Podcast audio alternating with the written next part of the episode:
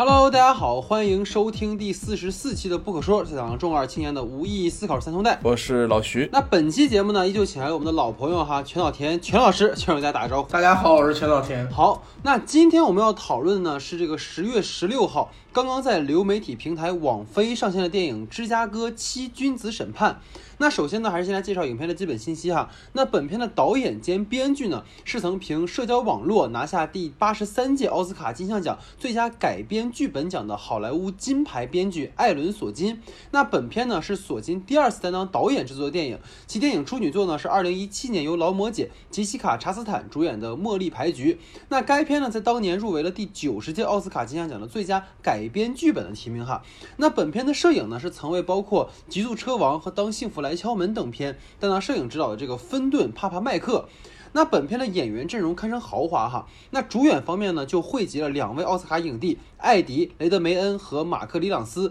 他们在片中呢分别饰演被审判的学生代表汤姆和为这个七君子辩护的威廉姆。那其他主演呢，还包括大家比较熟悉的出演过这个《王牌间谍》的萨沙·拜伦·科恩，出演过这个《盗梦空间》《环形使者》等片的约瑟夫·高登·莱维特，以及《鸟人》和《聚焦》等片的主演迈克尔·基顿哈。他们在片中呢分别饰演一皮士的领头人霍夫曼、原告律师理查德以及前任美国总检察长拉姆齐哈。那本片呢是根据真实事件改编而来，其原型故事呢是一九六九年的一场发生在这个芝加哥的针对七名民权运动分子发起的审判。那这七个人呢被指控在前一年的芝加哥民主党代表大会期间举行暴力示威游行，并犯有这个阴谋罪。那如果这个罪名成立的话，哈，他们几个人将会面临十年以上的有期徒刑。那索金在对于这个故事的改编上呢，没有试图去还原整个暴乱的全过程，而是将重点呢放在了漫长的审判之上，哈，这种。处理方式呢，颇有点像社交网络的剧作结构哈，即是以一场大会为主场景，然后不断的闪回到过去的时空，并展开故事的讲述。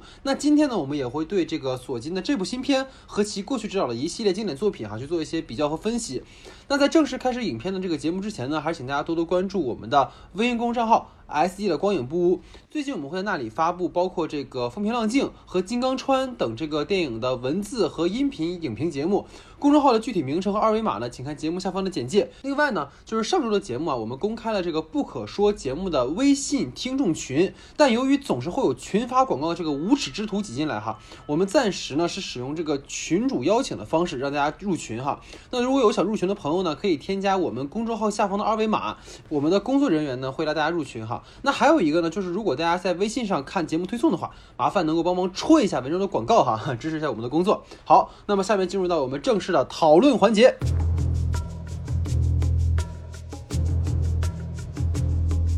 好，那我们今天的第一组话题呢，是由全老师提出的。全老师，你请。我想跟二位讨论的话题是，这个影片在前半段的时候，黑人的故事线其实都占据了一个比较重要的色彩。呃，黑人包括黑人背后的那个黑豹党，但是其实我们那个随着故事的推进，你会发现，呃，在当时的那个发生暴动的时候，黑豹党是几乎完全没有参与的。然后整个黑人的故事线到了这个影片后半段，其实就完全消失了，也没有留下呃更多的影响在别的角色上面，也没有留下影响在这个故事里面。所以我想看看二位对这个黑人这个角，就是黑人这样故事线的设置的看法。就其实我是觉得，在对于这个黑豹党啊，他们本身的这一场事件里头，其实你可以发现，他们和核心的那个七君子之间其实是没有任何联系的。就是这一场，包括就是核心的那个示威冲突中，其实也没也是没有黑豹党的这种呃参加的。但是当他把呃，而且包括这个第第第八位这个黑人希尔，他里面一直在说的就是一直说自己呃没有律师这样的一件事情。其实你发现他跟那个七君子的那个帮呃那一群人之间是互相有距离感的嘛？他在法庭上的时候，就是当那个他的那个汉普顿就是那个手下死了之后，其实他是在法庭上其表现出了非常大的敌意，而且吼出来了很多就是关于自己所不满的这一个现象，并且辱骂了这个朱丽叶这样就是那个法官这样人嘛。其实我觉得有可能在这样的一个处理方式中。呃，可能导演更多的是想对于那个时代里那个那些黑人们，就是他们可能无论在法官或者在这种舆论场里发出任何的声音，最后的代价完全就是会被法警们所拿下，然后关入监狱，把嘴巴彻底堵上，然后完全在舆论场上消失。就是我觉得可能符合的是当下的那个社会里，就是包括导演，包括他那个那个社那个社会中的人们对于黑人一直以来的这种不平等的这种看法，他只是可能是通过这种设置的方式去体现它吧，而且。我觉得就是。我觉得很能体现出他这个个性的一点，就是当他们两个，就是呃希尔这样的一个角色和他们之间的那个七君子之间产生了这种冲突的时候，我们去总会产生一种误解或者一种误会，就是他们是不是策划了这种就是呃暴力行动啊或者这种示威行动？但你可以发现，当希尔第一次出场的时候，其实是有一个，当身边的所有人都拿起枪的时候，他说：“哦，我不要拿枪，我就是要去呃芝加哥去看一看，芝加哥去发出自己的声音。”就这种感觉，其实能是体现出一种可能。就是导演想刻意树立起来的一种，我们不要去。预设的那种刻板的印象，去看望这样黑人的形象的这种这种这种观念给我们所输出吧，我是这样认为。嗯嗯嗯嗯，其实我我认同老徐说的哈，但是可能稍微不太一样。就是对于这个角色的话，其实就跟那个囧瑟夫饰演的那个律师理查德说的一样嘛，就是你在被告席上，他坐着不同阶层的人，然后包括像学生啊、一皮士啊，然后包括那个反越战的那个中产民主人士，就那个胖子的那个角色嘛。然后其实黑豹党，对，其实黑豹党作为在六十年代就是声势比较。浩大的一个组织，然后把他跟七君子一起审判，他显然是带有很强的一个政治目的的嘛。就等于说，你对于陪审团来讲，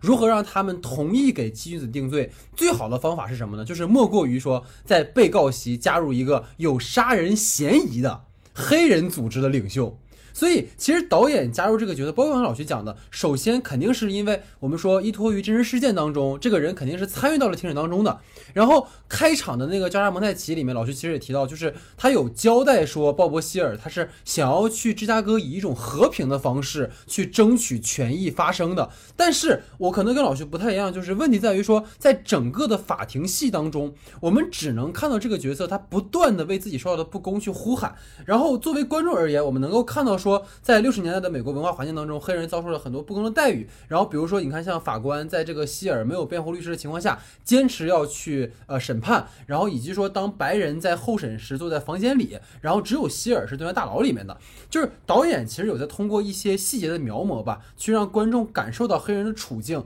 但问题在于说，其实就是作为黑豹党的希尔的故事线。他和整个芝加哥七君子审判，其实，在某种程度上是脱节的。等于说，导演一直在延展的主题是七君子他前前后后的遭遇，但是对于希尔，我们其实只看到遭遇的不公。整个希尔的角色其实就会感觉非常的功能化，或者是说他有一个很强的一个明确的政治目的，就是等于说，包括到后来他去呃蔑视法庭，然后被五花大绑摁在地上，就会让我们想起之前我们聊过那个正义的慈悲嘛，就是说同样是关于黑人的这个处境，就是你会感觉到当时导演想要告诉，就是跟我们今天一样，弗洛伊德那个我不能呼吸，就这显然我觉得是索金在创作的时候带有某种对于美国现实的一种反讽，就等于说你即使过了将近五十年，有些事儿。其实从来没有改变过，而且如果重点，其实如果想要去聚焦金鱼子审判的话，其实你没有必要在开场的时候你就过度强调说希尔。包括说黑豹党的这个试点，就是开场的时候，其实给观众一种很强烈的感觉是，影片会从学生群体，然后一批士以及黑豹党等不同的势力去切入故事，而就是即使说你虽然说你身处不同的阶级、不同的身份，但是说可能在动荡的年代，他们都有共同的追求和抱负，或者说他强调了某种观念的冲突，或者是价值观的对抗。但是我觉得问题在于说导演他。略写了这些试点人物的行动线索，他直接跳到了庭审的戏，他使得一个什么问题？就是说本来他可以呈现的主题被消解了，这个其实是我觉得很遗憾的一件事儿。就有一个事儿是，我觉得片子里面其实有点到，但是没有展开的，就是希尔的这个杀人嫌疑，就是他从他好朋友嘴里说的是这是一次诬陷。但是在那个整个七君子大闹芝加哥的事件里面的话，其实也存在一个这个，就是警警民谁先动手这件事情，同样存在一个真相的暧昧性。这两个事儿其实是存在某种联系的，就是说基于视点和角度的不一样，我们对于同一个事件可能会有截然不同的理解。而且如果我们能把这个事情扩写的话，可以说这个影片会更具有批判力度。但是现在明显会感觉希尔这个角色他更像是一个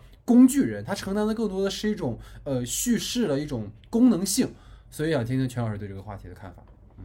对，其实这个是我看那个片子对其实怎么讲，我看的时候会觉得，可能从某种角度上来说，像这样一种，呃，出场角色这么多，然后其实又各自带有非常明显的一个身份标签的这样一个故事里面，多多少少某种就是很多角色它其实都不可避免的会被赋予一种很强烈的功能性。嗯然后对于我来讲，我对这个角色其实更大的嗯的不适感是在于它对影片整体的节奏，因为它的这个前面的戏份跟它的半途退场这件事情，会让呃整个影片的前半段跟后半段某种程度上让我觉得它说的不太像是一件事情。嗯因为其实呃，因为前半段一直都在纠结于黑人有没有律师，在法庭上有没有具体的一个法律权益，有没有一个正当权益的时候，然后后半段所探讨的、所争论的核心问题，关于警民谁先动手这件事情，前半段其实出场的不出就是涉及到的时候并不多。然后，所以某种程度上让我觉得这个故事前一部、前半部和后半部都产生了一种脱节。然后，其实黑人角色跟整个这个片子里面几乎剩下所有的角色，其实都没有什么关系深切的互动，对对对然后都非常，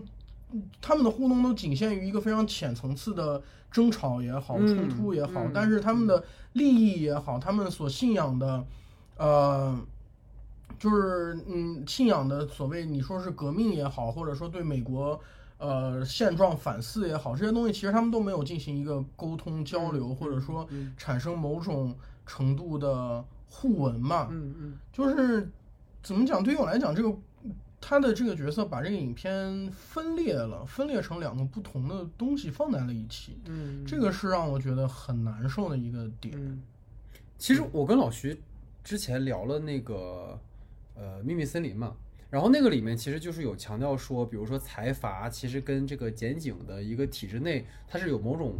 相关性的。然后这个片子里面，其实我能 get 到那个点，我觉得老徐也是，就是我们能 get 到那个点，就是等于说，其实黑豹他所黑豹党所坚持的某种观念，跟那个小雀斑那个角色坚持的某种观念，其实是有相似性的，就是我们不要去暴力，我们要通过某种呃可能和平的方式去游行，去表达我们的观念，然后他们同时被放置在了一场不公平的审判上，但这种关联性其实没有被做得很明确，因为就像我说，它中间其实省略了那个停，就是前面他们发生的那个部分。就对于我们这些不了解当年发生什么事儿的时候，就我们都不知道那个黑人到底为什么被抓起来，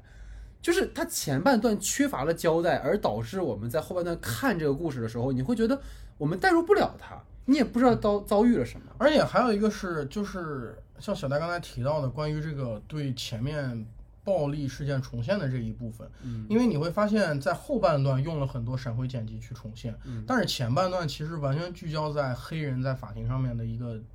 权益，就是好像前半段跟后半段是两种类型的片，嗯。前半段带有政治斗争色彩的一个电影，嗯。但后半段似乎变成了像侦探片一样，变成了从各个人的视角去试图抽丝剥茧来还原那场，呃，暴力事件那场灾难的真相了。就是它的类型似乎都随着这个角色的退场而完全的变掉了。嗯嗯嗯其实我是觉得，就是我在我自己看来，我觉得这个黑人角色其实一定程度上，我觉得就是一个能硬托他们自己刻板印象的一个形象吧。你说那那在里面那个最呃最可能就是最有种族歧视偏向的那种人，那可能就是那个朱丽叶呃朱丽叶的那个法官那个人。其实你不仅发现他是一个可能很不公平、很带着自己的政治倾向的那种法官，同同时他也是一个可能带有那种种族歧视的人。他一直示弱他像一个无人一样的，或者是用自己的那种法庭上的权威试图去控制这种黑人的那种存在的这种这种状态。其实很多时候，对黑人形象都依托着这些部分被从。呃，导演或者是那种历史时间，人们去怎么去看望这个角色所去，就是所去带来的吧。就是而且很简单一件事情，就是就是为什么这个人要去芝加哥，其实就是因为当时刚上来的时候，就是一段就马丁路德金的演讲嘛。他开始演讲之后，直接枪声响起，知道马丁路德金死了。他说他希望能参与到这样最可能接下来这日子里就是最重要的一个事件，他必须要走上街头，在这里发出自己的声音。就我其实觉得很多时候给我的感觉就是黑人角色他确实呃，可能像哥或者是刚才老大爷讨论的这样，就是他确实是有自己存在的这些呃关于角色设置上的问题。如果我们想讨论黑人角色，并且把在前半部分里放成一个非常重要的角色的话，那他就应该至始贯终的让我们整个展现出一个全貌。那那确实在这一场历史事件中，其实我们已经通过很多角度、很多事件去呃维系整个事件，包包括在最后的时候，其实他是唯一一个没有被判罪的，因为当时翻案的时候，那两个那些人都被判了，七君子都被判了五年，但是他的那个杀人嫌疑直接被抹除了，他其实是正常出狱的那个人。就是我觉得可能。就是在这种服务性的或者是这种叙事性的角色里的话，可能黑人的形象和那些他想给他提供到影片里的那种身份，我觉得是能重叠上。所以这个其实就是某种可能理解上的问题了。其实这个也会涉及到可能全老师的第二个话题，因为就是可能在老徐看来，他前面的铺陈对于这个角色可能存在着某种对于主题的一种嗯呈现。但是可能在可能在我个人理解吧，他的这种或者是基于他的省略跟呃详写的部分的这种呃可能有点失衡，或者对于类型的把握的不太。足够可能会影响这个片子最后的呈现，所以它其实是涉及到了全老师的第二个话题，所以我们可以紧接着讨论全老师第二个话题。嗯，对，我想跟大家展开来聊的还是关于索金的一个剧本吧，因为索金式的剧本可以说在好莱坞里面算是非常有名，而且非常独树一帜。嗯，其中最核心的标志就是这个大量非常密集，然后非常高速的一个台词。然后对，就是所谓有点话痨电影的感觉。嗯，然后其实之前在索金自己开始指导以前呢，非常有名的两部别人拍的索金剧本的电影，就是一个是《社交网络》，嗯，还有一个是丹尼博伊尔拍的《乔布斯传》。对。然后其实我个人来讲，我对《乔布斯传》不是很喜欢，是因为《乔布斯传》。嗯，我自己觉得《乔布斯传》的问题在于，它虽然分了三场戏，但是三场戏本身戏内的时间，嗯，其实有点类似于《鸟人》，因为它是固定空间、固定时间，然后非常连续、非常短的一个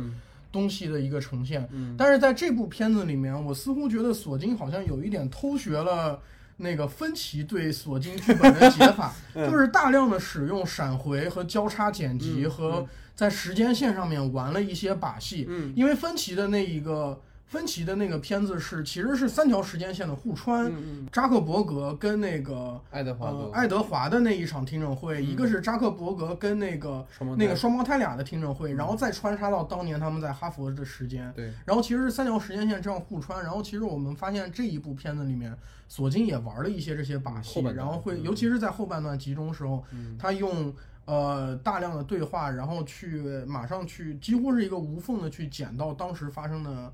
呃，一个场景，而且其实很多剪辑点正是通过对白来实现的，就是这面说一句话，然后原来那个当时的人接下一句话那样的形式。然后其实我会开始有一个疑问，就是是不是大家对于很多导演来讲，或者说对于索金，甚至对于索金自己本人来讲，如何处理他剧本当中的这种高速密集的复杂的台词，其实是不是会在某种程度上成为导演的一个难题？嗯，然后其实。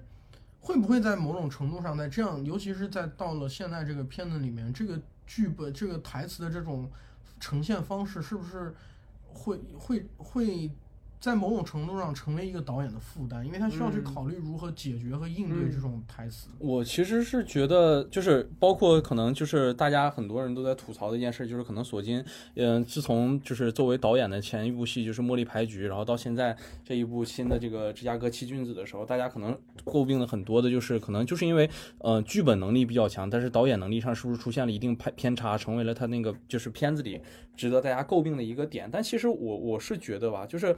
在我自己个人去看来，其实因为拍了一个关于历史题材，而且有真实事件作为背书的一件事情的时候，我觉得可能更多的是用一个全知的视点为我们去看一个我们如何看待历史事件的一个方向，这个事情是最重要的。而且你要把一个这种惯惯性、这种惯。贯穿整个时间里，可能已经有九十天甚至一百多天的这样的一个事件融入到两个小时的电影里的时候，我是觉得可能是需要有一定的取舍，而且可能在有一些剧本的技巧，包括我们看到的东西，就觉得非常刻意的状态下的时候，但是我还是能感觉到，其实历史我们去看待历史，可能就是一种叙事的一种方式，它可能就是。想要表达的是，在这种历史片段里头，我们能够怎么去通过哪一些片段，更能完整的去多数的多样的去看待这样的事件。你包括里面刚才我们讨论的黑豹党的事情，你也包括关于学生群体怎么看待这些事情，嬉皮士们去怎么看待新奇这这一次的事情，甚至警察们怎么去看待这件事情，甚至更全知一点，就哪怕是那些当时可能右翼的那些美国人们，讲着爱国的那些人，他们是怎么去看待这件事情的？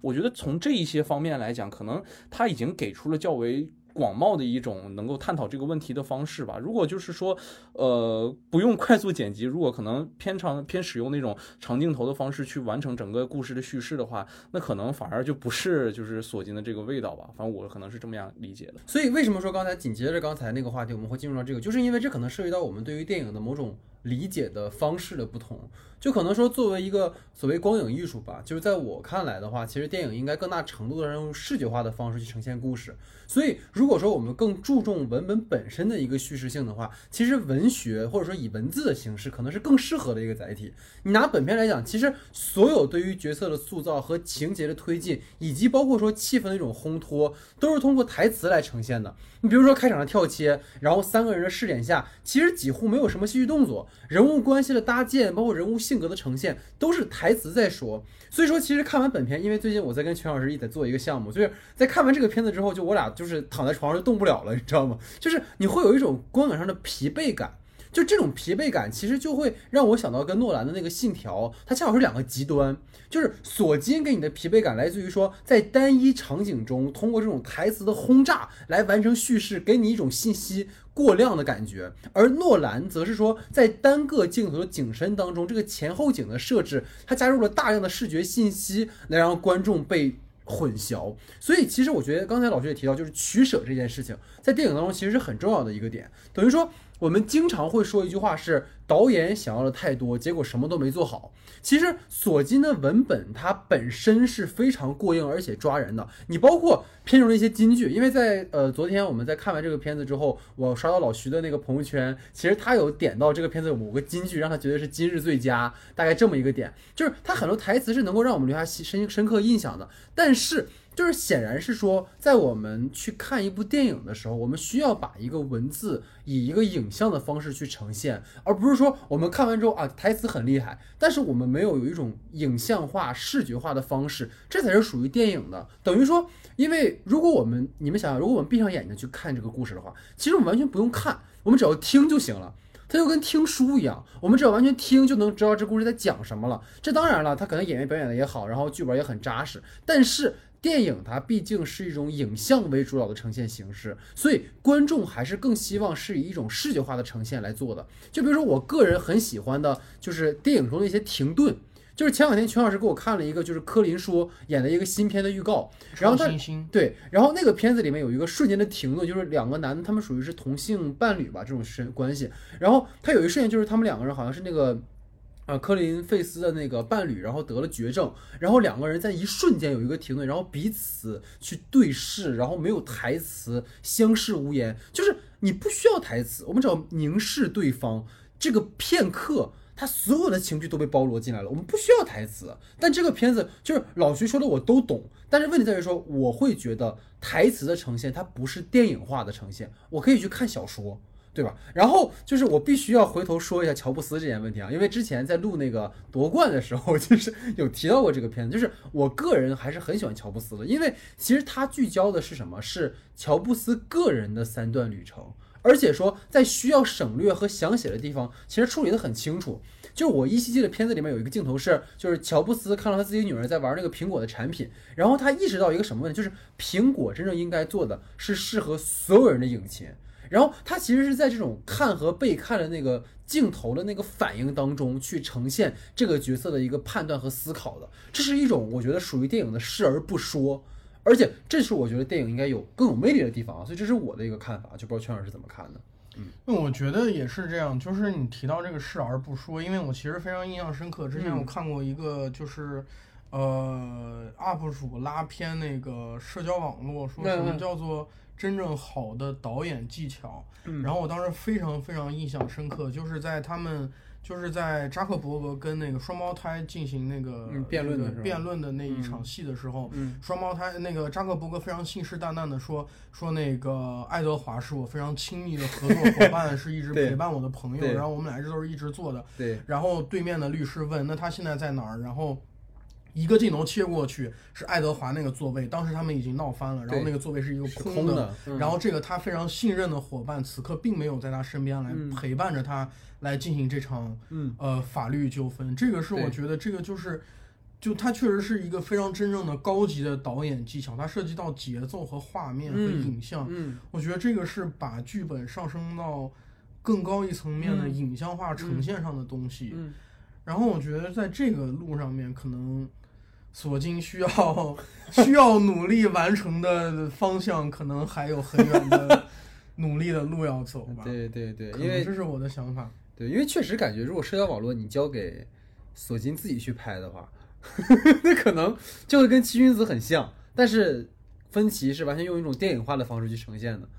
对，不知道老徐还有什么别的想法？没有没有没有，就是也也能也能理解你们所所说的这种事件事件的理解的一个角度吧，但是就是可能确实是嗯就是索金的片子可能会存在的这种问题，就是关于你刚才也说的很好嘛，就是电影取舍的，我们觉得会被哪些东西所打动，或者是被哪些东西，但我真是觉得那句台词真的，我就觉得看了那一部电影里头那个那个很好的那个，对，就是。该不会是七个人带着一万个卧底警察完成了这一次示威活动？我觉得那句台词真的是很有趣的，而且其实就是从他本人自己的那种剧作方法，还有他对里面的很多很多词，就尤其是我感觉就是索金。可能自己是不是就是跟那个时代的那个嬉皮士的，就是你我们其实如果仔细去想，就是我们去体会那个时代的那个角色，我们去想那个时代的学生群体会是什么那样的嬉嬉皮士是什么样。但我其实觉得，真的索金写出来那个时候，我那一瞬间就是感觉他可能不仅仅是刻板印象，就是我觉得他好像真人都附到了那个上面，就是那个 就是艾比霍夫曼那个那个那个嬉皮一出来的那个感觉，我觉得哇太对了，就是没有什么能比这这个感觉就是更好，就可能嬉皮你感觉是那种我们刻板印象里可能就是呃所有世界都毁灭吧，所有什么东西都没有意义的那种状态。那其实，在电影里头，这个霍夫曼这个本人，他其实是一个就是那又能看出所有事情的真相，然后只是会去选择那种把一切会归于虚无的那种看待方式的那种人，就是我觉得很巧妙的一些地方。嗯对这个，我其实特别，我其实这个东西我也注意到了，因为其实你看之前索丁写的剧本《社交网络》乔布斯传》Molly's Game，然后包括他写那个新闻那呃编辑室你会发现他其实关注的人群，其实你是可以看出他是非常特定的一个人群，精英，然后知识分子，有着非常过人的能力和智力，然后在某种程度上面非常非常的孤独，跟、嗯跟所谓的平庸和呃脑子不够好的大众是完全站在两个世界里的。你像乔布斯也好，扎克伯格也好，他们都是天才。对他们是天才，然后跟普通人，包括甚至《Molly's Game》里面老对公且拜那个角色也，是一个非常高智商，然后非常精英的一个人。但是其实到这个片子里面，你发发现他他是可能有意的去回避了这些作为精英的人群比如比如说作为比如说呃囧瑟夫演的那个，你可以。他比较接近于我们对于精英的一个所谓定义，它是呃几乎于是国家最精英的一批律师，但是你会发现在这一部片子里面，它的镜头更多的转向了嬉皮、学生、嗯。黑人，然后嗯。底层劳工的这样一些人群，然后去描写他们是如何反思和思考的。嗯。我觉得这个是我看完这个片子可能会比较感动的一点，就是我觉得索金会往前探索的一些突破一些。对他改变了自己以前呃所谓我们叫 safe zone，就是安全区，它会描写的一些东西，而去试图描写了更多的人。我觉得这个其实是我看完这个电影里面相对感动的一个部分。嗯。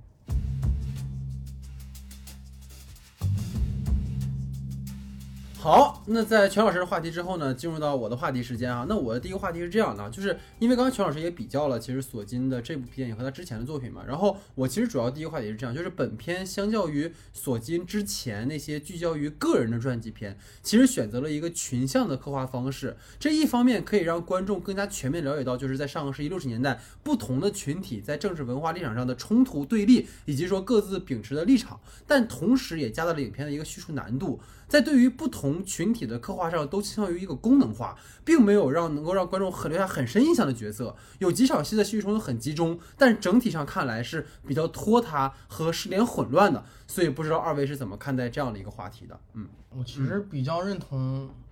小戴的一个感受，因为嗯因为这个片子你会发现，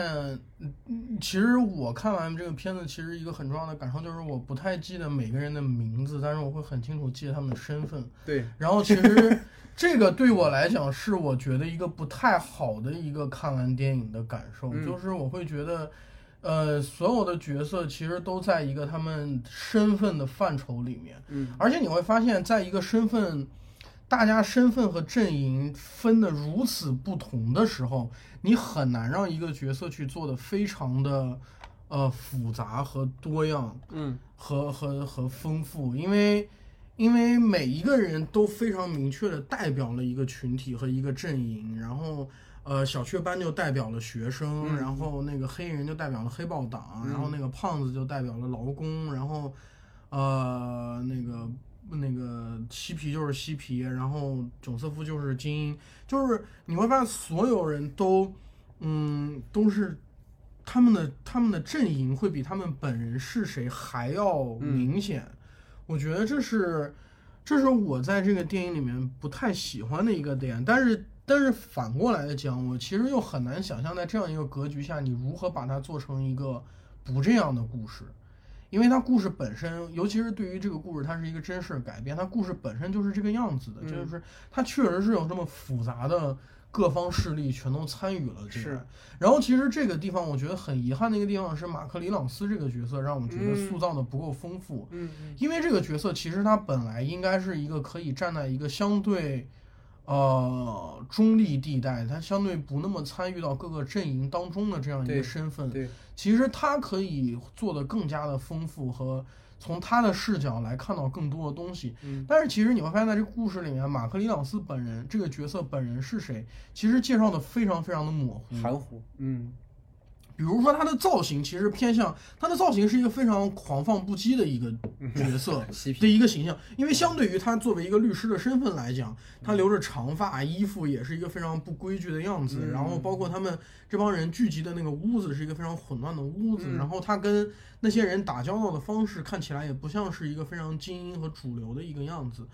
就是你会会让我觉得好像说你会将来会挖到马克·里朗斯这个角色的一些背景啊、一些过去啊、一些关于他是一个什么样的人的东西，但是你会发现到到后面其实也没有。然后这个角色他最后面的态度啊，他的变化其实也完完全全让位给了小雀斑的角色和那个嬉皮士的角色。对，就是某种程度上你会觉得他是一个线索角色，或者说我们其实是以他的角度去看这个看这个故事的，嗯但是你又会发现这个角色到最后的态度也并没有非常明确的落实，然后他的身份和他的呃思想更深层的一些东西，其实也没有更多的表现。还是功能化这个我其对他反，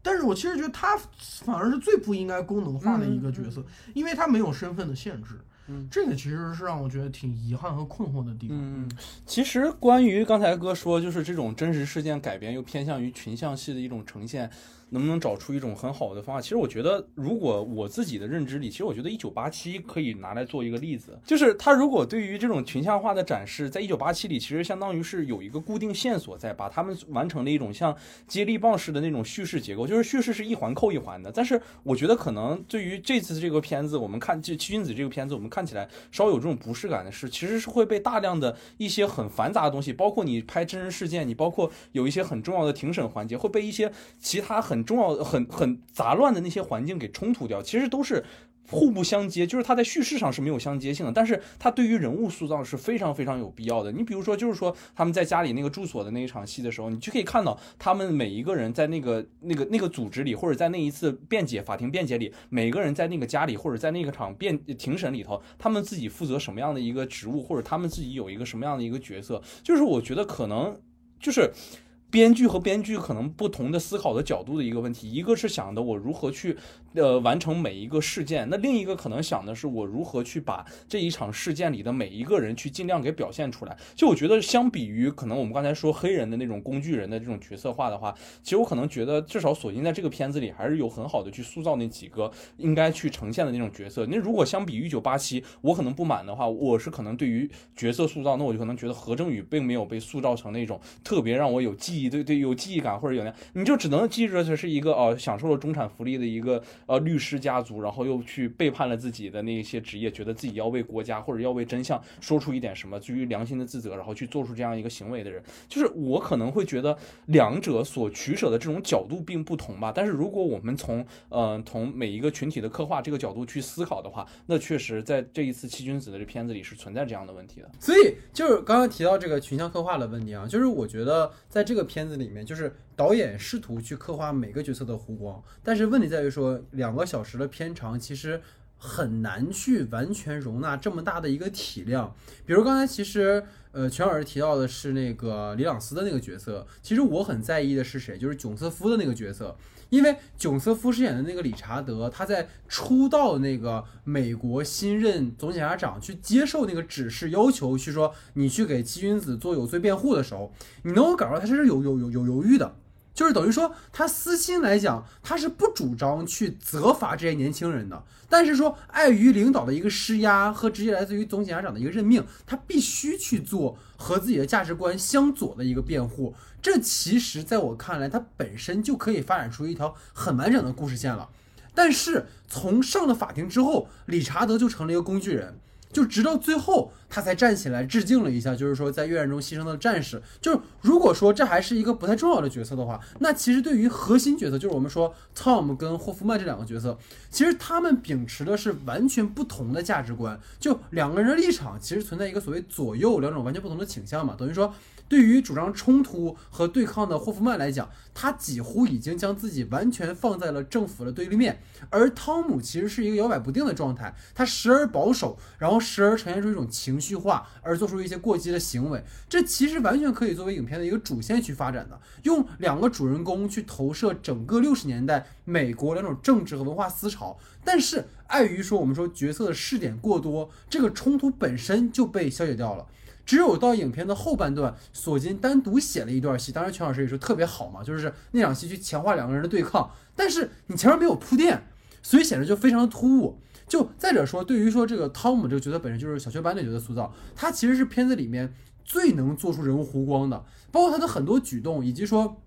当那个七君子，我们都说好说，呃，法官起立的时候哈，你们都别站起来。然后他下意识啪就站起来了。你包括说他一直主张的是我们要和平游行，我们不要太过激。但是他因为朋友就是被警察误伤，然后他激动的说出那些煽动民愤的话，就让血流什么整个城市，他直接推动了我们说警民冲突的一个发生。这个角色其实自身就存在一种所谓的冲突性。尤其是当影片结尾的时候，导演把落定的那个最后一场戏放在了那个汤姆去。读那个受害者的那个名单上面，他之前在法庭上一直是一种失语的状态，然后最后突然站起来说跟法官对抗，这本身其实中间角色这个抉择和挣扎的过程其实是应该被呈现的，但是最后你能感觉到他其实完全被那个高密度的台词给取代了。就如果说他前面对于这个角色的塑造足够的话，那么最后这场戏很有可能像什么？就是老徐也提到过，就是辩护人的那个结尾。就是一众律师叭叭叭叭站起来的时候，你会觉得哎呦那个情感浓度，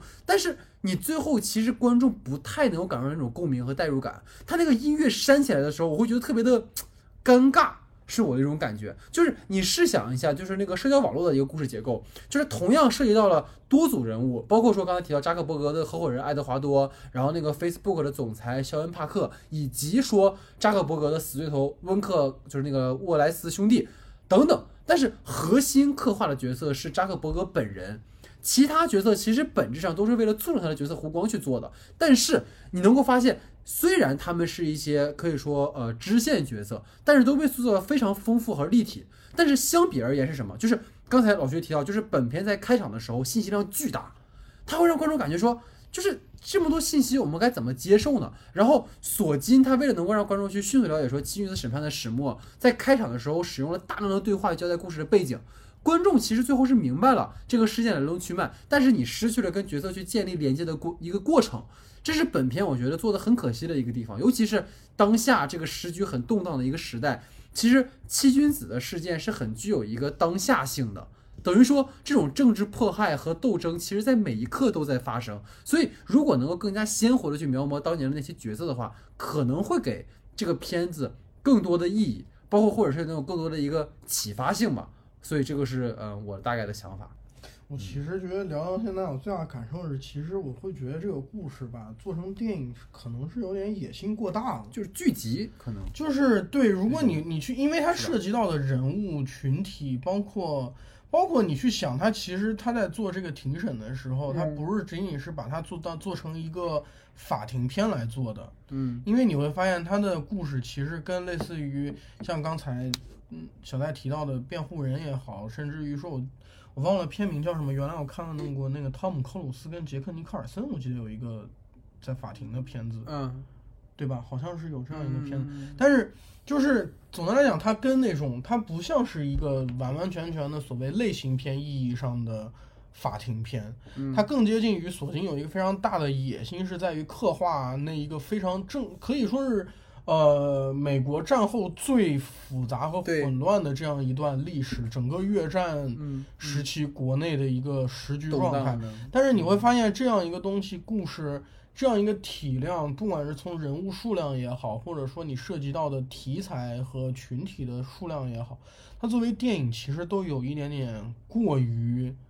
多了。嗯嗯，就是或者说我我其实觉得它可以做成一个类似于十集的剧一样，然后你其实相当于你每一集会去更多的，侧重一个群体，嗯然后你到最后通过马马克里昂斯这个角色串起来啊，或者怎么样也好，我其实觉得会嗯，会更加是符合这个故事的体量吧。对对对，而且就是这种高频高频的台词的出现，还很符合那种网剧应该有的那种感觉，电视剧的感觉是对，回到了马，回到了那个索金擅长的领域嘛，就是对他靠那个，的那些，他对他靠新闻编辑嗯。室多次拿下那个艾美艾奖。时代的那个，对对对对，就是把把对手把这对手拖拖入自己最喜欢的那个领域里去战胜他，是吗？就是确实也也是有有有这有这种感觉吧。就如果可能变换一种形式去概括、去整个去描述这件故事的话，其实还能有更好的方法。但是其实我自己个人的感觉啊，虽然就是说的也都很好，就是确实都存在这样的一些问题，但我其实觉得就是对于索金想要去呈现的这个事件，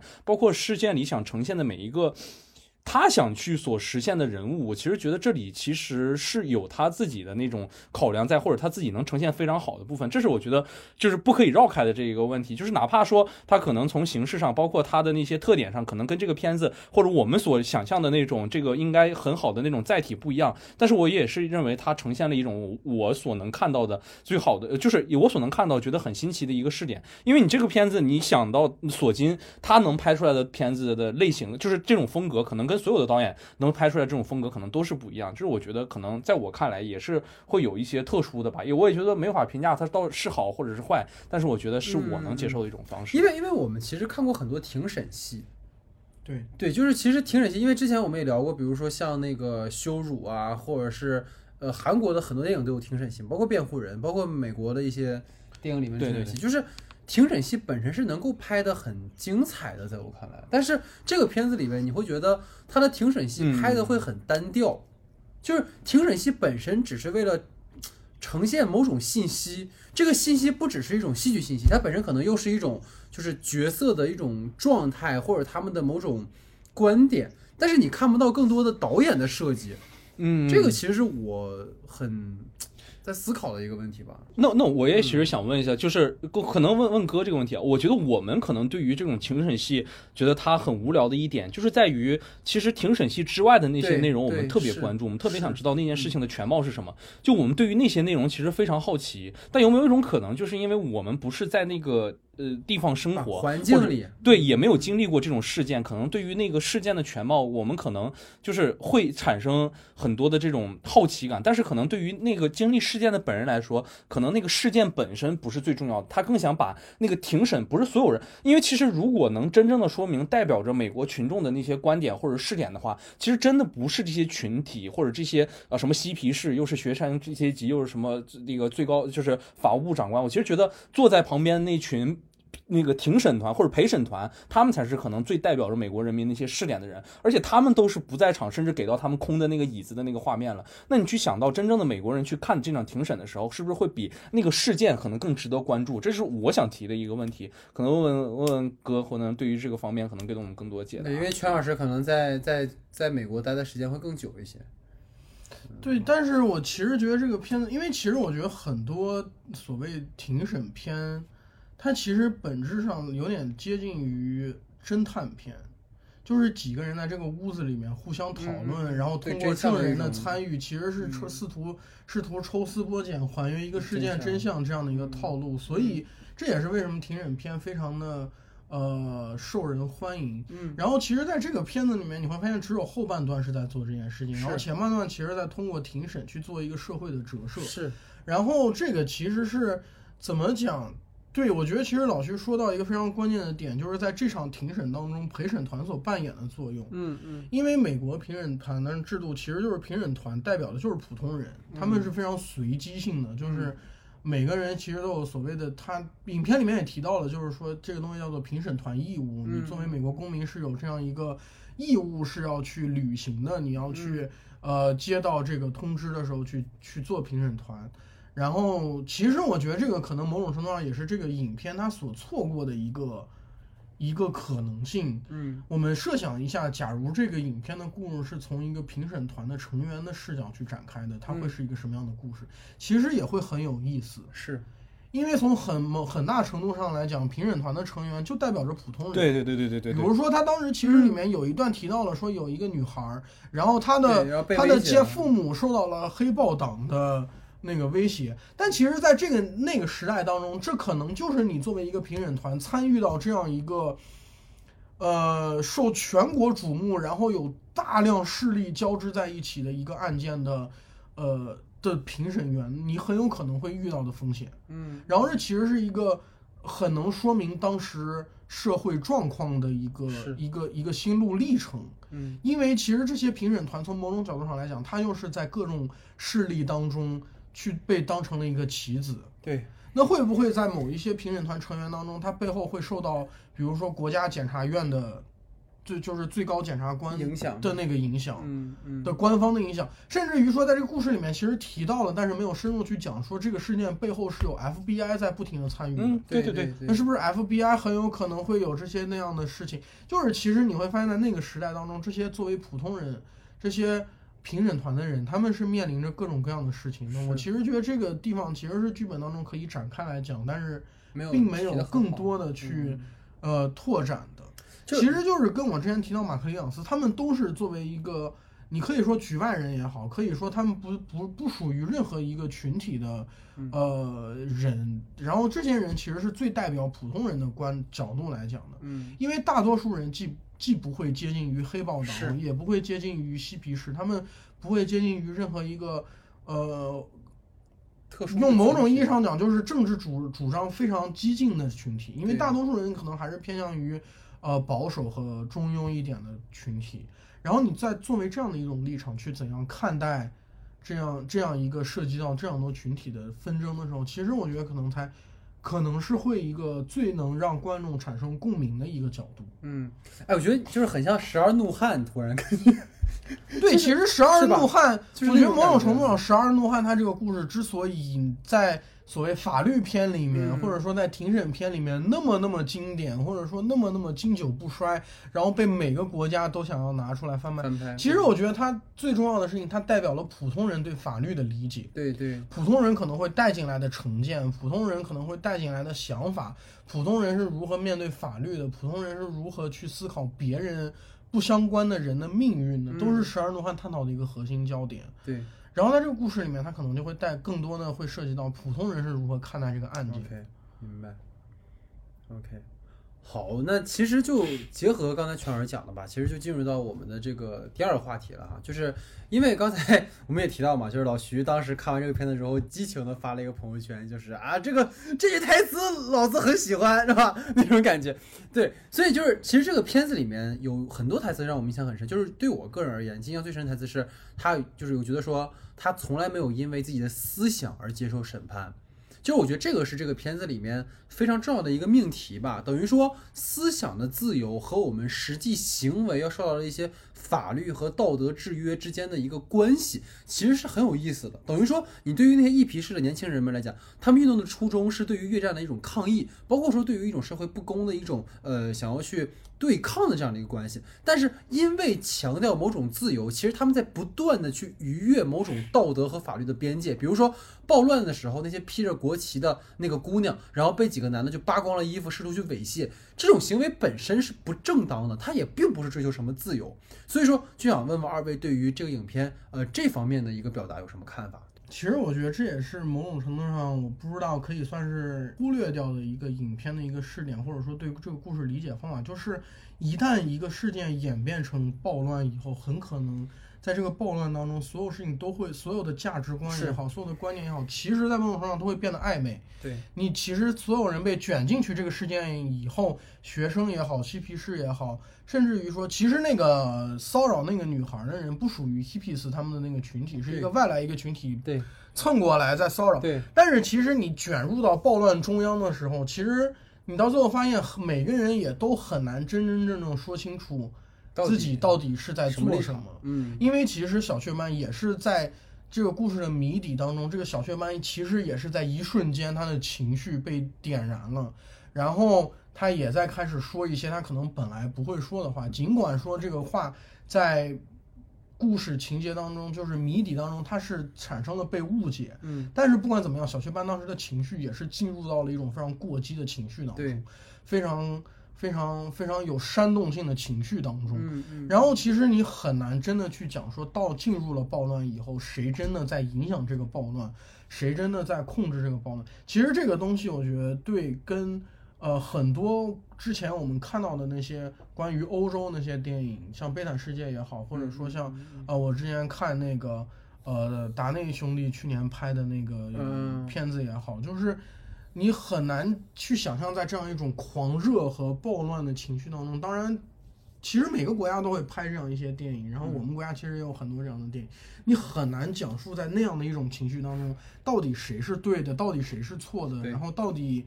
到底谁是正确的一方。似乎暴乱本身变成了一种对，有生命体的东西，然后它在裹挟着所有人前进。是，然后其实这个东西在你你会发现在影片的结尾的时候，并没有被阐释的很明白。嗯，然后这个其实是我跟小戴当时在看影片的时候，其实看到的时候就会很遗憾，但在那个音乐起来的时候，我们就会非常，我们就啊，我们两个人都哎不同不约而同的变成了一个非常遗憾的表情，感觉这个故事在结尾的时候又走回了一个主流叙事。然后其实你会发现，影片到头来没有有些事情他不愿意讲得很清楚，比如呃，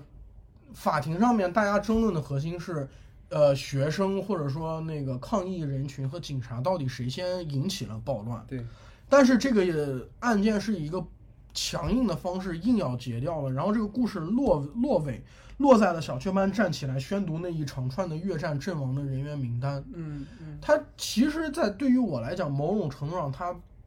呃回避掉了这个故事的核心，嗯，或者说回避掉他们在法庭上争论的核心，到底是谁引发了暴乱，嗯。而去谈论说，就是更本质的说，在同时，到真的是有这么多人在死亡，这是是。它是，它结尾的其实是有一种你说暧昧性也好，或者说它回避掉了一个很难处理的话题也好，其实是一种。嗯其实是有一点，这如果让我来讲，我会觉得它是某种程度上在回归了一个偏主流也好，或者说嗯，美国主旋律的一种叙事也好，让我觉得会有一些遗憾。对，嗯嗯，其实我觉得哥说的挺好，但是我其实是有我自己想理解的这一个角度吧。其实我更愿意把整个片子看起来像是对于小雀斑所演那个海登那个角色他自己的一个被污名化的一个过程。其实就像是。这样的一个学生，在这样一场运动中，当他目睹了自己的同伴被呃遭到那种警察的暴力斗打击的时候，他会做出什么样的一个反应？一个正值青年的一个少年，他呃呃青年嘛，一个学生，青年学生，他满嘴的可能就是理想，可能就是现呃，可能就是我要去做一些什么，我要去改变这个世界，我要去努力的去做些什么。当他去面对到这些外部的这些强压来临之时，他会做出什么反应？他一直嘴上所宣传的是我要。我我们要拒绝暴力，我们要不要我们要合作，我们要用一些最积极的方式去改变这个状态的时候，其实你可以发现，所有的事情，当他说出那一个台词的那一瞬间，就是需要那个流血的那一瞬间时候，这个台词会被无限的放大，他会被所有人所认为他就是宣动那场势力的一个最主心核心的一个人物。其实我们可以发现这个。这场庭审其实是发生在整个事件之后的。其实庭审的戏中间一直在被这样每次每时每刻发生的那种现场的呃暴动啊，或者是叛乱这些事情，给它从中间的一个截断的这样的一个过程。我们始终在关注这样的一个过程，我们在看他到底是怎么会被这些事情影响。其实，在我自己个人的观点里，虽然庭审戏可能会无聊，可能会有很多很多更精彩的东西，包括什么前呃最高检察官和现在检察官两个互相撕逼，或者是这样的一个过程。我其实觉得对我来讲更有意义的一件事情，可能是我。从如何是一个学生在一场运动中被污名化，从而指射出对于你整个群体的污名化这样的事件，可能更让我来的。就是更更能直观的感受到，而且我也非常就是能能够去能理解到，就是美国群众可能对于当下的这些纷争，包括左翼、右翼或者是黑人群体们，每一个人都在因为这些事情所去痛苦、所去被折磨，或者是处于这种一个大分歧的阶段。但是我非常喜欢，或者是我非常想比喻的一件事情，就是他们关于左翼的这些呃电影被污名化的时候，他们可能会有芝加哥七君子；关于右翼的人想去。发出自己的声音的时候，可以有理查德·朱维尔的哀歌；当黑人们被自己被污名化的时候，可以有正义的慈悲。这就是我觉得他们这个电影，或者说这些呃民族的人们可能还有希望的一个原因，就是我们还可以去发声，我们还可以去表达。这是我觉得可能更重要、更精彩的事情。哦，哎，老徐，我有个问题啊，感觉你这个话里有话呀，我感觉，没有没没，就是感觉我在指涉些什么，你知道吗？人家都乱成那样了，对吧？三方势力天天拍电影都在打。他在指涉那个拍出租车那个司机被关进去的伊朗啊，对，伊朗导演，伊朗导演现在都面临着非常糟糕的处境。之前拿过奖的导演现在都不能出国了。其实我们还是挺好的，其实，对对对，各方面都还挺。没有，我在你们激动什么？我们我我在我在我在我在说，就美国人民水深火热，你们在 哦，你在说美国的事情？对对对，不好意思不好意思不好意思，呃，误会了，突然误会了，呢。对，其实呃，我觉得二位说都很好，就是我当时提这个话题的时候，其实我想到的是一个片，就是那个斯派克里的那个《为所应为》，因为那个片子里面就提到有一个那个黑人男孩嘛，他每天拿着一个收音机大街上去公放，然后他把这个行为当做是彰显自己黑人身份和追求这种自由平等的一个标志，但实际上这个行为本身是扰民的，给他人是造成困扰的。然后也包括因为这个收音机后面造成了很多悲剧的发生。然后我们放到这个片子里面，等于说以七君子为首的年轻人们，他们想要反对政府的某些政策，去抗议越战的一个进行。但这不意味着他们所有的行为都可以被接受，就不是说我们只要是思想正确，我们就可以以任何的形式去将其付诸行动。等于说游行示威本身就是一场充满了许多不确定性的活动。可能我们的初衷是好的，但由于某些突发事件，可能会促使某些极端恶劣情况的发生，就是等于说我们在想一个点，等于这些事情其实离我们并不远，对吧？其实老徐明指暗指的，就是等于说去年的一切，就对于我们所有人而言，都还是历历在目的。就你无论是谁先动的手。你无论你的诉求是否是正当的，但是一旦暴力发生了，一切就会朝着一个悲剧的方向去发展。我们在讨论的是思想本身是每个人的自由，你的思考主张是你你自己的。但是当我们把我们的思想传导给他人的时候，当我们把这些思想付诸于某些实践的时候，其实我们需要注意那个方式方法和尺度，而不是说为了所谓的思想和主张去践踏他人的。生命、财产和生活，我觉得这个是这个片子里面，它到最后它落到了一个剖析给我的点，我觉得是很有意义的。然后，其实本片里面，它并没有过多的去呈现基于思想不同而对于说可能某一件事件不同的表述。这其实本身是可以在影片里重点呈现的嘛？比如说，你看，在汤姆看来，自己他自始至终都是得体的，识大局的。但是当局势走向失控的时候，他其实无力回天，甚至他自己就是点燃战火的那个火种。其实我更想看到的是，他在对于自己思想贯彻的同时的那个纠结和矛盾的一个心态。比如说，他会怀疑说我的行为是不是正当的，或者说当那个暴力冲突发生之后，他的一些行为和选择。但是这方面在当下呈现的其实很少。就像刚才我们提到反复很多次，就是大部分的角色的态度和观点都是台词呈现的，虽然说很明确、很直白，但是少了很多玩味的空间。所以关于这一点，其实我们也可以简单去讨论一下。我其实觉得这还是我就是这某种程度上回到我们刚才讨论的关于角色描写的一个东西吧，就是其实你会发现，他这个片子里面讨论了那么多那么多的角色，但是其实似乎你回过头来，没有哪个角色是这个电影，呃。走向了私人层面的角色，对，就是你会发现他拍摄的所有角色其实都仅限于这些角色参与到这场运动之后的一个状态。嗯他们私下里是一个什么样的人？他们本身拥有怎样的生活？其实就非常微小的提了一句，是小雀斑帮那个，呃，他的朋友，他的朋友有个女朋友，然后他女朋友家里不支持这个运动，然后扎车胎，但其实这件事情也还是非常单纯的在围绕这运动来进行的。是比如说这种核心的这些角色，小雀斑他是一个什么样的人？他在一个什么样的学？他在一个什么样的学校里面为什么成长？这么做？他拥有了一个怎样的人生来引导他进入到了今天的这样的状态？他的政治理想是怎样从他私人的生活里面一步一步这样建构起来的？因为嗯没有人是天生就有政治理想的，反骨，就是你的政治理想一定是来自于你非常个人的生活体验而建立起来的。对，然后，当这个关于每个人的个人的生活体验都在这个电影或者说在这个故事里面缺席了以后，他们的政治主张其实，在某种程度上会变得很抽象和很空中楼阁。嗯嗯，然后他们就。仅仅变成了观点和观点。至于你谈回过头来说，这个事件或者说这次呃抗议、这次主张为什么对他们来讲这么重要，其实你会发现影片也没有真的很详细的去讲。是，为什么他们要不顾一切的来到这里，嗯，为什么他们这么在乎去越战。在越南死去的那些这个其实士兵，更重要。这个其实非常重要。嗯他们为什么那么在乎政治？为什么那么在乎国家命运？为什么那么在乎，呃，几万去了越南的年轻的美国人？对的，对的，对的，然后这些东西其实在这个影片里面都没有非常深的去解构出来。对对对，所以你会发现在这个里面谈论政治的时候，都是在一个非常局限的法庭的框里面去谈论的政治，嗯，而不是一个真正的跟社会背景结合起来的一个政治。对，这个是让我觉得在这个故事里面，让我觉得不舒服的一个地方。对对对，这确实是。就如果从这个角度去看的话，确实是好像缺失的是这个原因，而且我们被整个这个片子里由庭审带来的这种可能交错时空的这种感觉，包括你事件在追随着这种庭审的脚步，慢慢慢慢去叙述的这种叙事结构来讲，其实对整个我们想去观察到事情全貌的这种。方式，呃，这种这种这种渴望的这种心情，可能会有一种较大的这种冲击感吧。我也是觉得确实能在这里体现出来。但其实，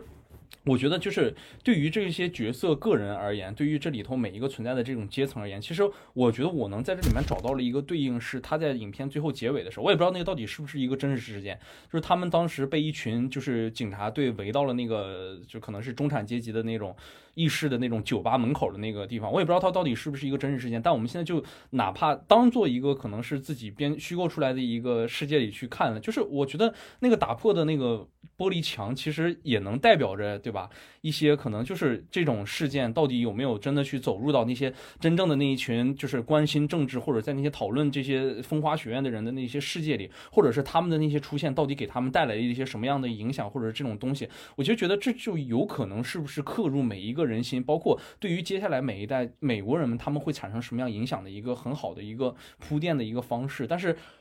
就是我觉得可能比起这个结尾，比起这种角色上的想想要找的这种照应，每一个角色这种群像化的体验，那不如我们反过来去推他们为什么只会这么去关心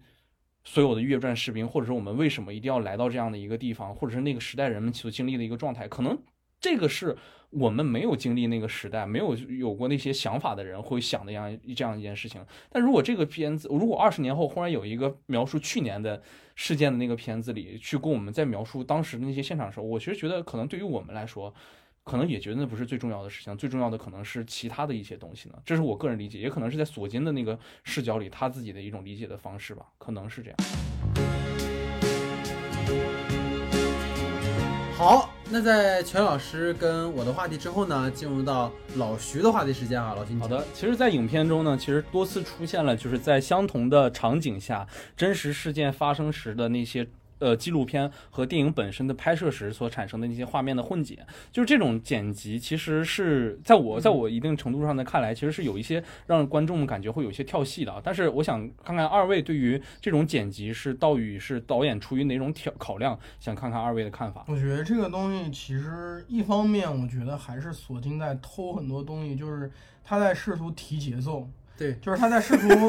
因为他在，我觉得他试图提的就是他在试图提画面的节奏，我明白，嗯就是他需要你的画面进行一个快速的切换，然后，嗯然后，然后在这个层面上，你的影像空间在快速的切换，对，去消解它这样一个嗯连续密集大量的台词，嗯这是我觉得技法上面，我觉得索金想要做的事情。嗯另外一个东西，我觉得某种程度上面可能有点有点接近于老徐之前提过的一个东西吧。就对于很多年龄大的美国人来讲，这些东西很可能是一个一个暗示。嗯，比如说，他可能看到一张照片是马丁路德金被枪杀，然后很多嗯随着那张照片回到他脑海当中的就是很多很多关于那个时代、嗯那个时代美国社会背景，或者说那一那一段美国历史的一个信息的回忆。嗯，嗯然后我觉得其实很多历史资资料在这里面都很重要，是。因为它其实是一个暗示，它们某种程度上它去帮助你去理解解那个故事，因为在这个故事里面，它其实它省略了很多关于美国东西的一些描述，嗯。但是它在但是这些史实在这个故事当中又非常非常重要，是。比如总统换届，嗯。比如马丁路德金去世，比如嗯。这个芝加哥的会议啊，所有这些东西其实对于他故事非常重要。嗯。然后这些东西我对它其实是一个叙事上面的技法上面的东西吧，我觉得。明白，嗯，其实我我个人觉得啊，就是等于说这种真实影像资料和虚构影像的一种拼贴，其实不是什么新奇的手法了，就是很多电影都有这样的呈现。然后，其实在我看来，这个片子，刘老师提的很好，这个片子里面使用这种素材的方式是略有些突兀的，因为毕竟我们不是一个纪录片，而是一个基于真实事件的一个虚构剧情片。就是观众在看这个电影之前，他已经知道了1968年芝加哥游行就是真事儿，所以其实你没有必要用资料片一再强调这一点。你包括导演的剪辑思路也是一样，就是很多资料片和虚构影像的场景，包括说学生被打的那个动作是可以接得上的。但是总归有些刻意，就是你其实完全可以，就是在前史的那个部分序章的那个地方，你给一些马丁路德金被杀或者一些啊领导人被刺杀什么的真实影像就够了。等于说它是一个背景故事的补充。你试想一下，比如社交网络里面，你突然给了一段就是真的那个扎克伯格被驯化的形象，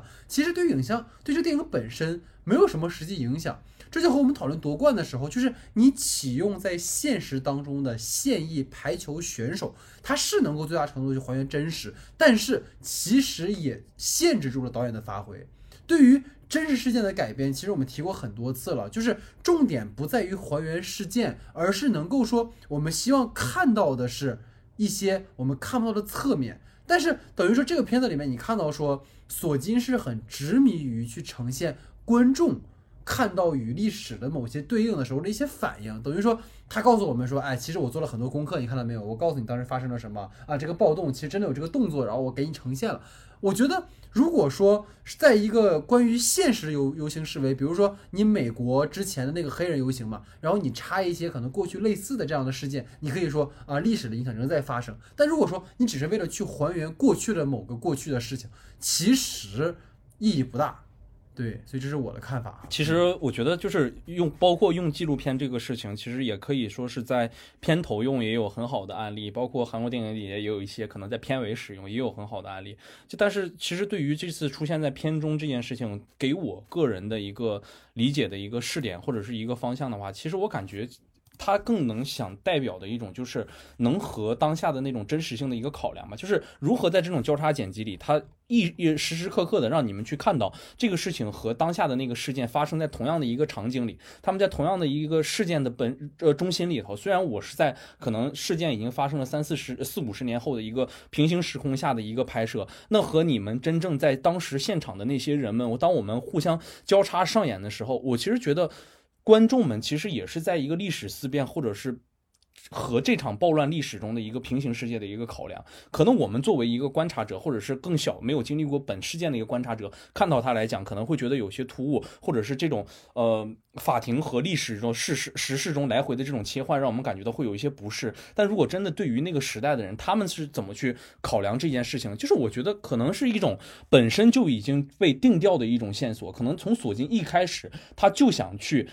这么去呈现这样一件事情，这可能都不是他的剪辑节奏，可能从他一开始的时候他就认为这次的事情应该这么拍，只不过我们可能会通过不同的方法给他一种解读，或者是给他一种方向。但是其实对于我本身去看来的话，可能这个这样的一件事情或者这样的一种剪辑方式，就是他们对于这些事件的一种。态度，或者是对于他们这种事件如何呈现的方式的一种解释吧，我是觉得是这样的，就是他不会放弃掉那个真实影像对人带来的这个东西，我觉得那个东西也反而是很重要的一个东西吧。他，但他确实在我看来，在我第一次看来是很挑他剔的。肯定是某种导演的态度，我觉得你把它剪到那个片子里面，它本身就是导演的一个嗯，他的立场和角度吧。但是就像我说的，就如果说你是放在今天，你去把过去的很多类似事件剪在一起，你可以理解为说我是一种呼应。但是就是我我尤为不适的是哪儿，老徐？就是比如他那个片子里面。去拍那些学生被警察打的时候，然后插了一些好像真的是学生被打的那个镜头，对对对就我会，觉得，你想告诉我什么呢？你想告诉我的是这个事儿发生过，但是我不需要知道这件事情，你本来就是发生过的事情啊，我为什么还要再看你这个镜头去告诉我？就跟那个斯诺登一样，你一个片子最后你把真的斯诺登放出来了，嗯，但是我不需要知道真的斯诺，我们真的知道棱镜门的时候，斯诺登是做过这些事情的呀，所以其实没有必要去再做一个这样的呈现吧。对，所以这是我的一个想法哈。我觉得这个某种程度上，可能一一方面也是一个类似历史还原电影的一种固定思路吧，就是他会觉得引入到资料片，引入到资料会带给你一个更强烈的一真实个真实感，尤其是对于这种相对来讲暴力一点的事件，嗯或者说相对来讲，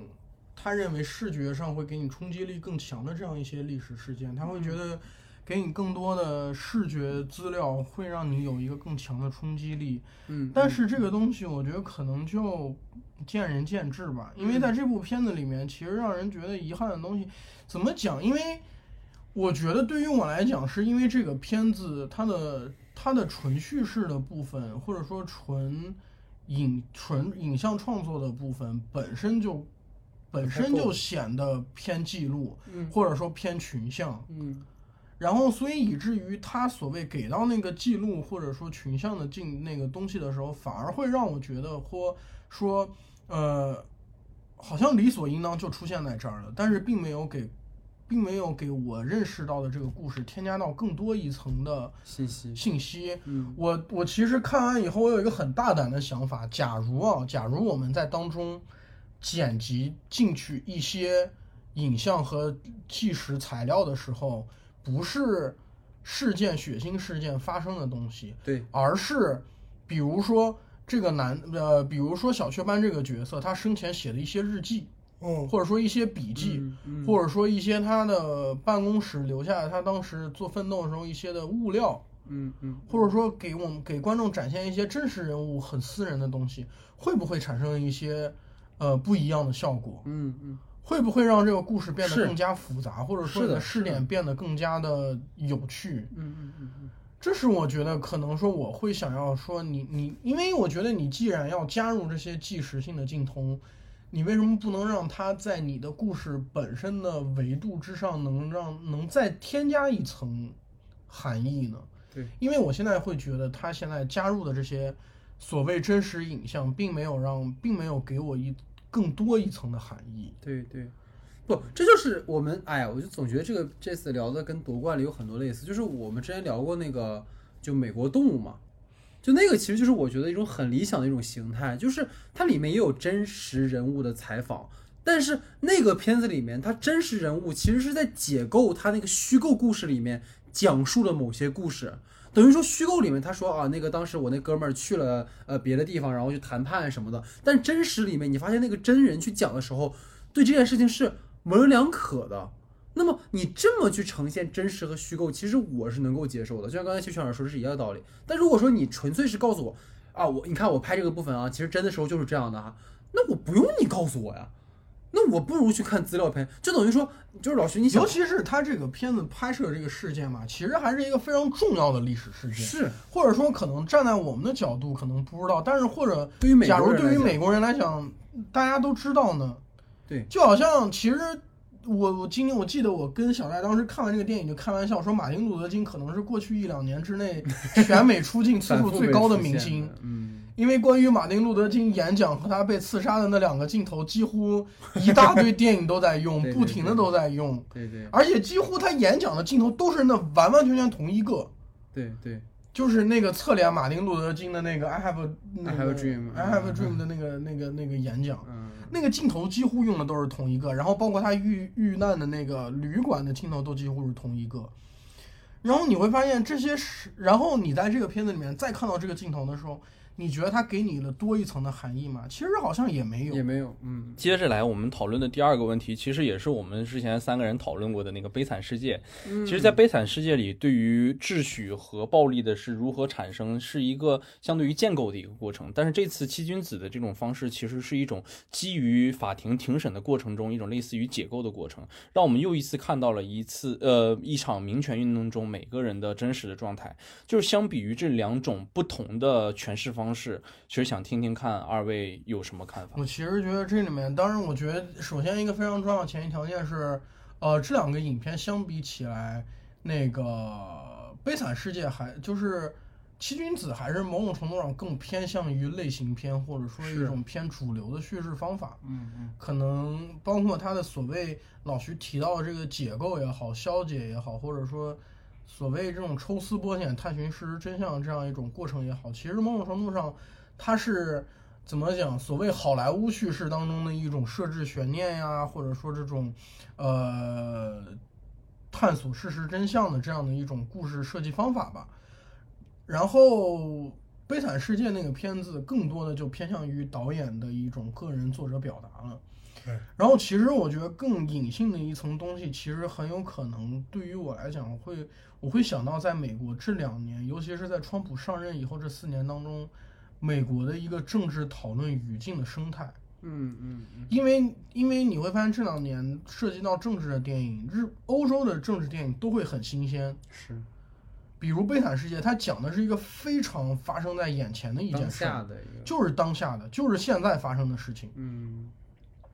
而且你说它是可能五年前、十年前，但是你现在去到欧洲，你会发现它面临的问题是一样的。对，大量的移民涌入，然后，呃，大量的移民涌入造成的这种社会阶层的改变啊，人人群的那个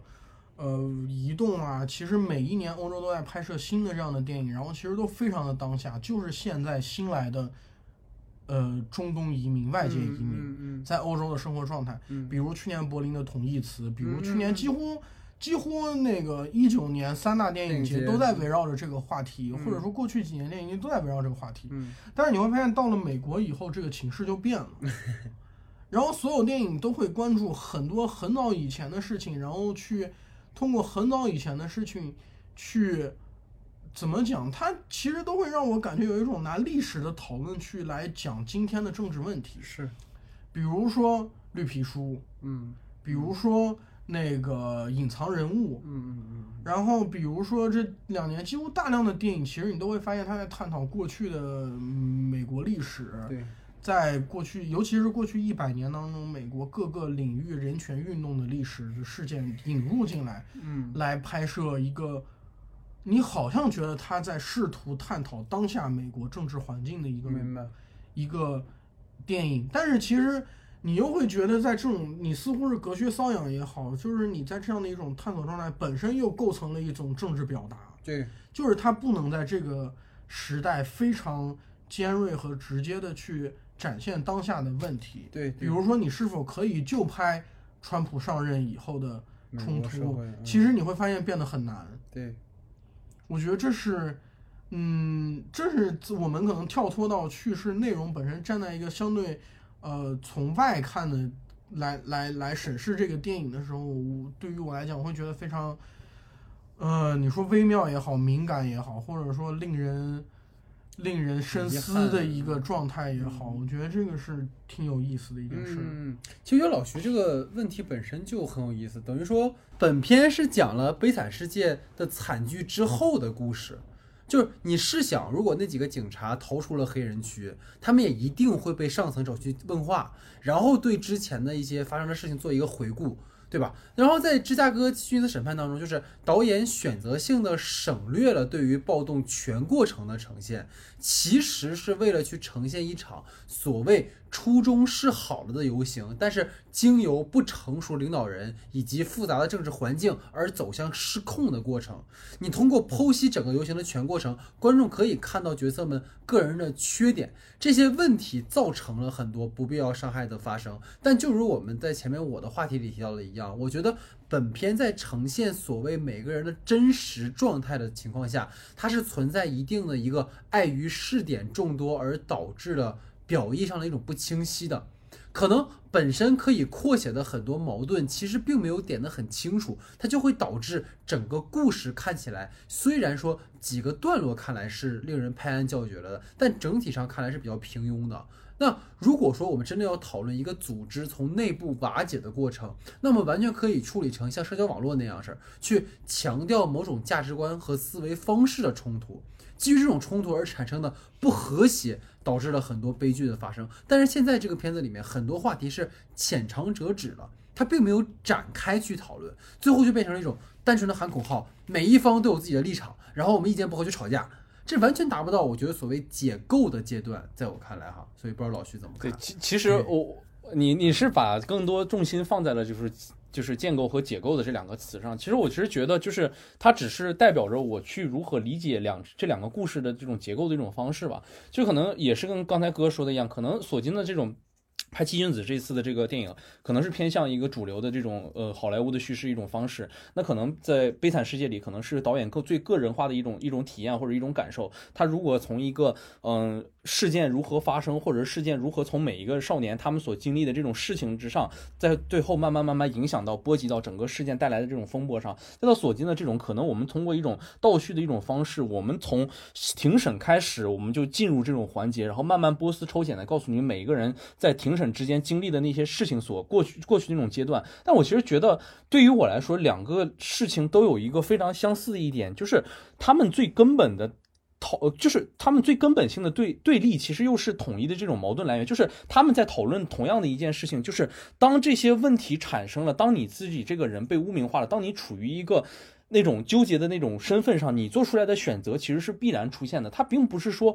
你。不去，你不去表达，或者是你用另一种方式去给他拍摄的时候，就会产生这种方式。我反而觉得这两个片子是有共性的，就是。这可能在这这次这部片子里，它里面很多很很重要的一句台词，我也很喜欢，也是一个，就是当我虽然不能冲进你们的会场，或者不能冲进你们的那个现场，但是我会冲进每一个人内心和思想。我就觉得，当看到这句话的时候，我就在想，我有联想过，我看到哪一部片子会有这种感觉？那我可能觉得就是《悲惨世界》这样一部片子，我会甚至会去想，那头狮子到底有没有冲进我的内心，或者是冲进我的思想？对于狮子，狮子你又会有怎样的理解？其实我觉得这是最难得可贵的一件事情，就是你真的去解构，你真的去发呃去探讨这个问题，你才会发现，就真的应和到了他在这个片子里最后的一句话，就是全世界都在看，全世界也都在发生的这样的一个。所以其实就是我们说到底，就是这个片子它一定有它的价值，就是不是说我们好像说了一通之后，感觉好像这个片子就也不是很那个，它其实点到了很多跟当下有链接的地方，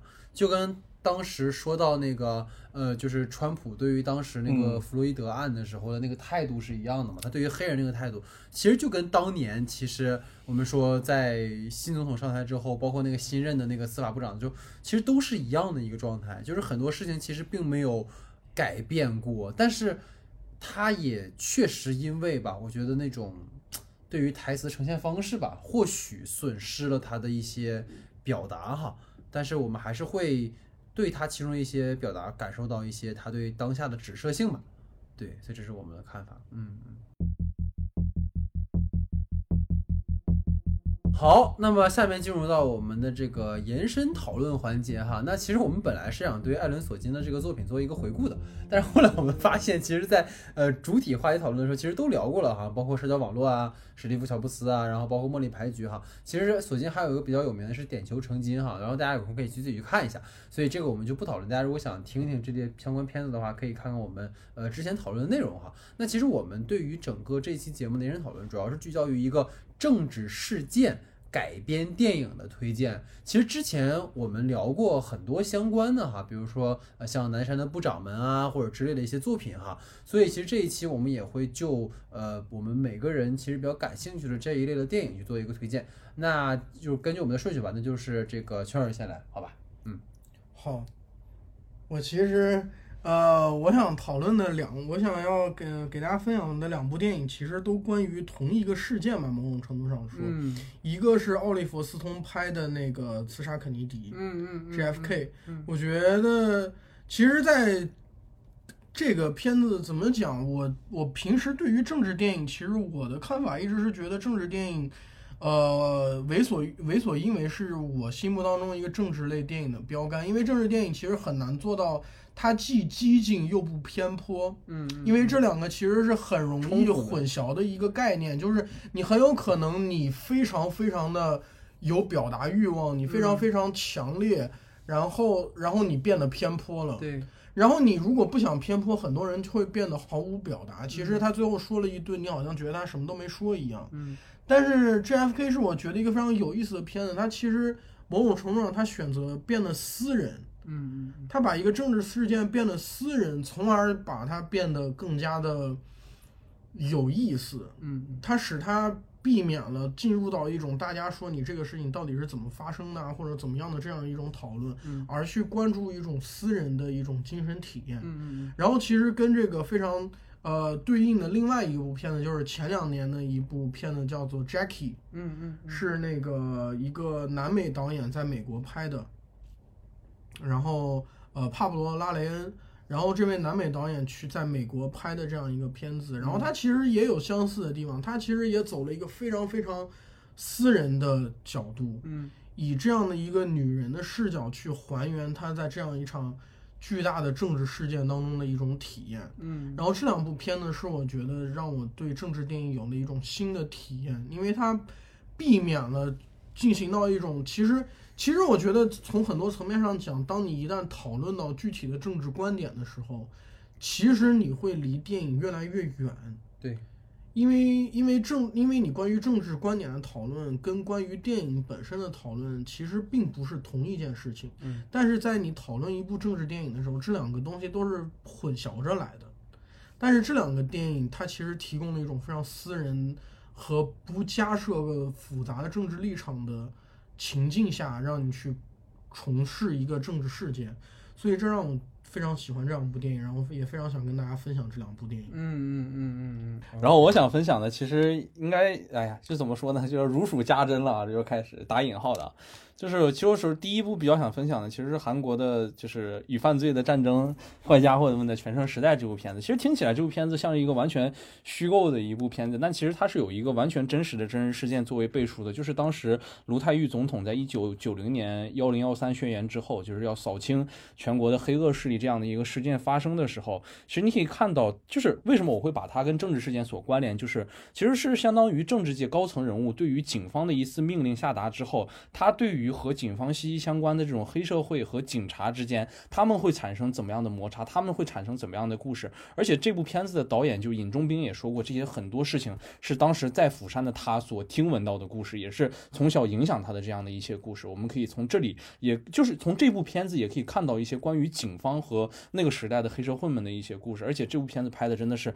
非常有 sense 的那种片子，而且可以看到崔明植何正宇的那种飙戏的那种感觉啊，真的非常不亏。然后第二部片子我想推荐的，其实应该算是。哎呀，又回到我们上一期节目了，就是政治界和检察官界的一个节目，就是《王者》这个节目，呃，《王者》这部电影，对吧？就是它其实也是相当于一个真实背景，它其实它所依靠的这个原型人物，就是